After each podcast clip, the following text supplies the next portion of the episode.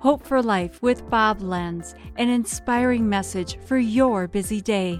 The Bible says in Proverbs 16:11, "A just balance and scale are the Lord's."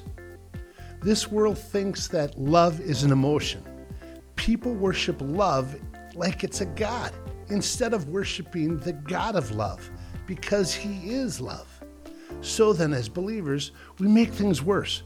We overcompensate, trying to set things straight. And the church has become known for what we're against instead of who we're for Jesus. Here's an example of what I mean. Most car accidents happen when you're driving along and you start veering towards one side of the road. And so your instincts kick in and you overcompensate and you're jerking the steering wheel to the other side and you land yourself in the other ditch. It's the same way with the church. We want to fix the issue so badly, we steer too far the other way.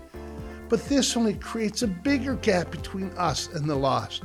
Now, I'm not asking you to give up your convictions, no matter how extreme they may be, but I'm asking, will you aim at balance?